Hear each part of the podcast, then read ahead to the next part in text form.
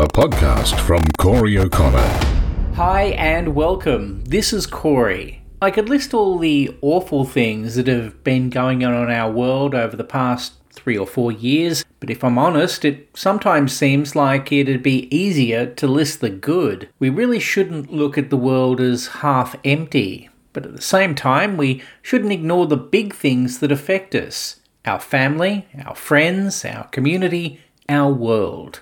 The global H5N1 bird flu has become that bad in some countries, they're now considering vaccination. Now, I'm sure the tinfoil hat wearing wackos will think this means Bill Gates will be putting tracking devices in their chicken nuggets.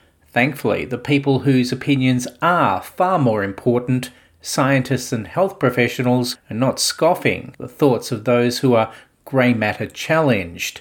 The death toll is staggering, and it's not confined to poultry. As reported by ABC News Australia late last week, I will put a link in the show notes. A mountain lion, bear, and skunk are some of the latest victims of bird flu virus spreading around the world. The highly pathogenic avian influenza, known as H5N1, has scientists worried. Since 2021, the virus has gone gangbusters and it made its way to every continent except for Australia and Antarctica. Ian Barr, Deputy Director of the World Health Organization's Collaborating Center for Reference and Research on Influenza, says We know the virus is extremely widespread in the Northern Hemisphere and is now starting to move into South America, which it has never done before. The situation has become so dire that countries in the European Union and in the US, the Biden administration, are now considering testing avian vaccines. Until now, many countries, including us here, here in Australia have been reluctant to vaccinate poultry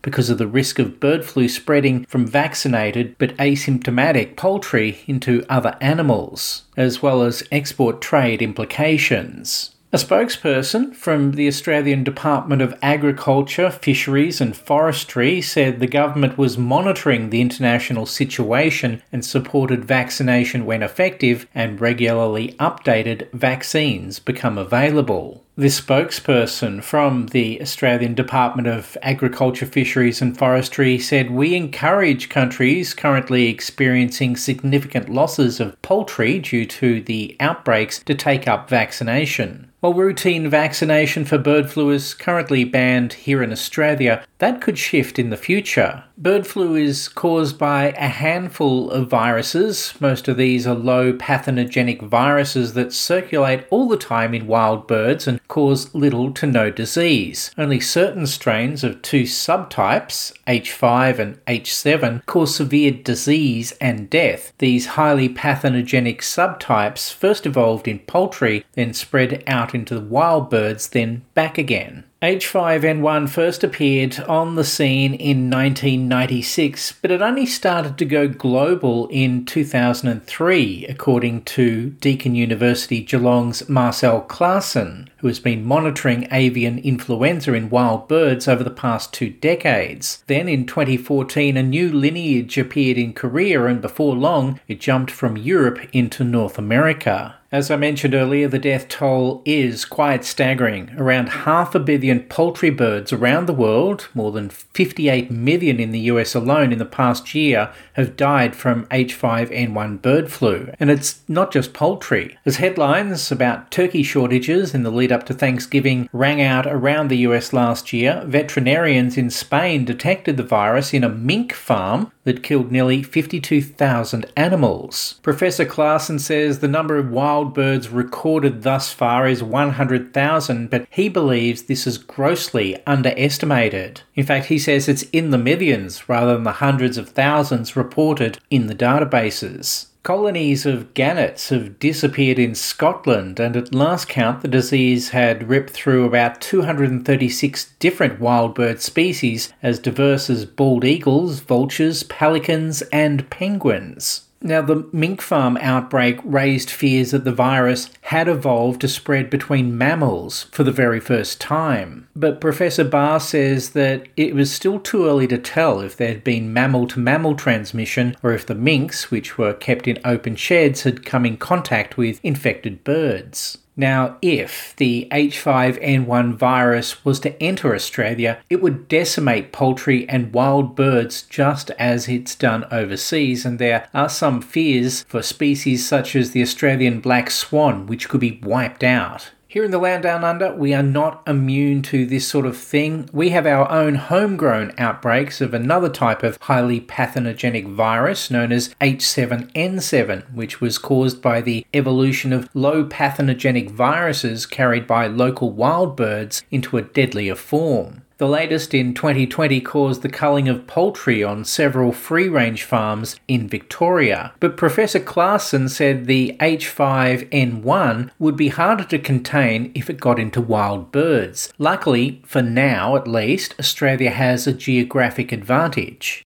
But there is a small chance that the H5N1 virus could be brought into Australia by migrating shorebirds. Deakin's, Professor Klaassen, and his colleague Michelle Wille of the University of Melbourne have been tasked with coming up with a risk assessment for Australia. Dr. Wille says that we need to remain vigilant because even if one shorebird migrates to Australia, this could trigger outbreaks. So far, the news is good. There have been no cases of H5N1 influenza found in migratory shorebirds that flew in before summer. Professor Klaassen says that that is remarkable. I've put links in the show notes to this story from ABC News Online and also some information from the Royal Society Publishing the symptoms that uh, poultry farmers would be looking out for include diarrhea, ruffled feathers, dopiness, and closed eyes, rapid drop in eating, drinking, and egg production, swelling and purple discoloration of the head, comb, wattles, and neck, difficult breathing, such as coughing, sneezing, or rasping, and death. Subscribe or follow Corey for brand new episodes. If your podcast platform of choice supports it, please rate and review my show. It really helps with the analytics. Also, bookmark my website, coreyoconnor.com slash pod. Thanks for listening. CoreyO'Connor.com